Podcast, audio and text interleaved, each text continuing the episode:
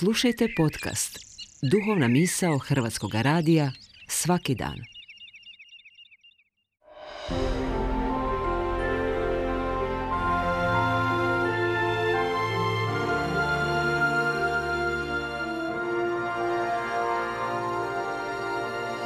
Duhovna misao.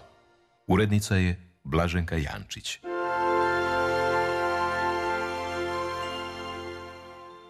Dragi slušatelji, govori vam Robert Starčić iz Kršćanskog centra Riječ života u Zagrebu.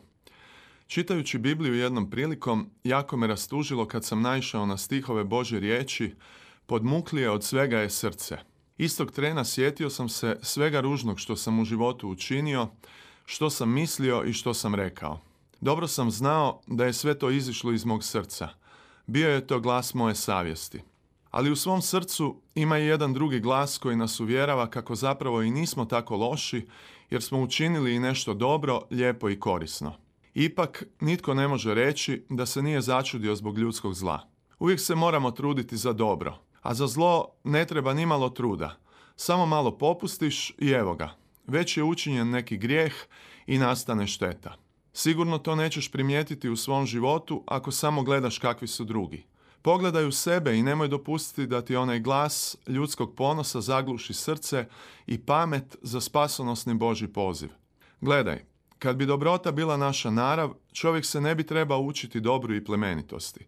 Kad bi srce čovjeka bilo pravo, dijete ne bi trebalo odgoj. Činjenica je da se najveći napor u odgoju čovjeka mora ulagati na učenje pojedinca kako da se uskladi s drugima oko sebe, to jest sa svojim bližnjima. Takvi smo jer nismo poslušali Boga kao oca. Prevareni smo od đavla i izgubili smo čistu narav. Sotona, u prijevodu neprijatelj, opako je i zlo duhovno biće razotkriveno od Isusa kao lopov koji dolazi da ukrade, ubije i uništi. To biće u svojoj naravi nosi smrt i stoji protiv života, a ruga se svemu što je Bog stvorio. Čovjek je na meti Sotone jer je on dragocjenost Božja i najinteligentnije stvorenje.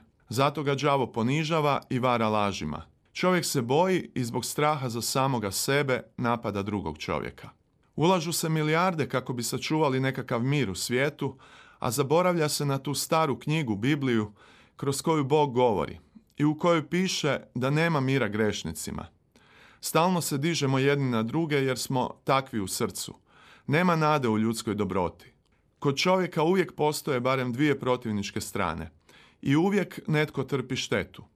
Čovjek se pravi dobrim, a oružjem mora čuvati svjetski mir. Vidiš li da nešto nije u redu? I sad ti kažeš, uh, dobro je, ja barem nisam nikog ubio. Da, svi se možemo prijazno nasmiješiti drugome, pomoći nekome u nevolji, utješiti i zaštititi drugoga.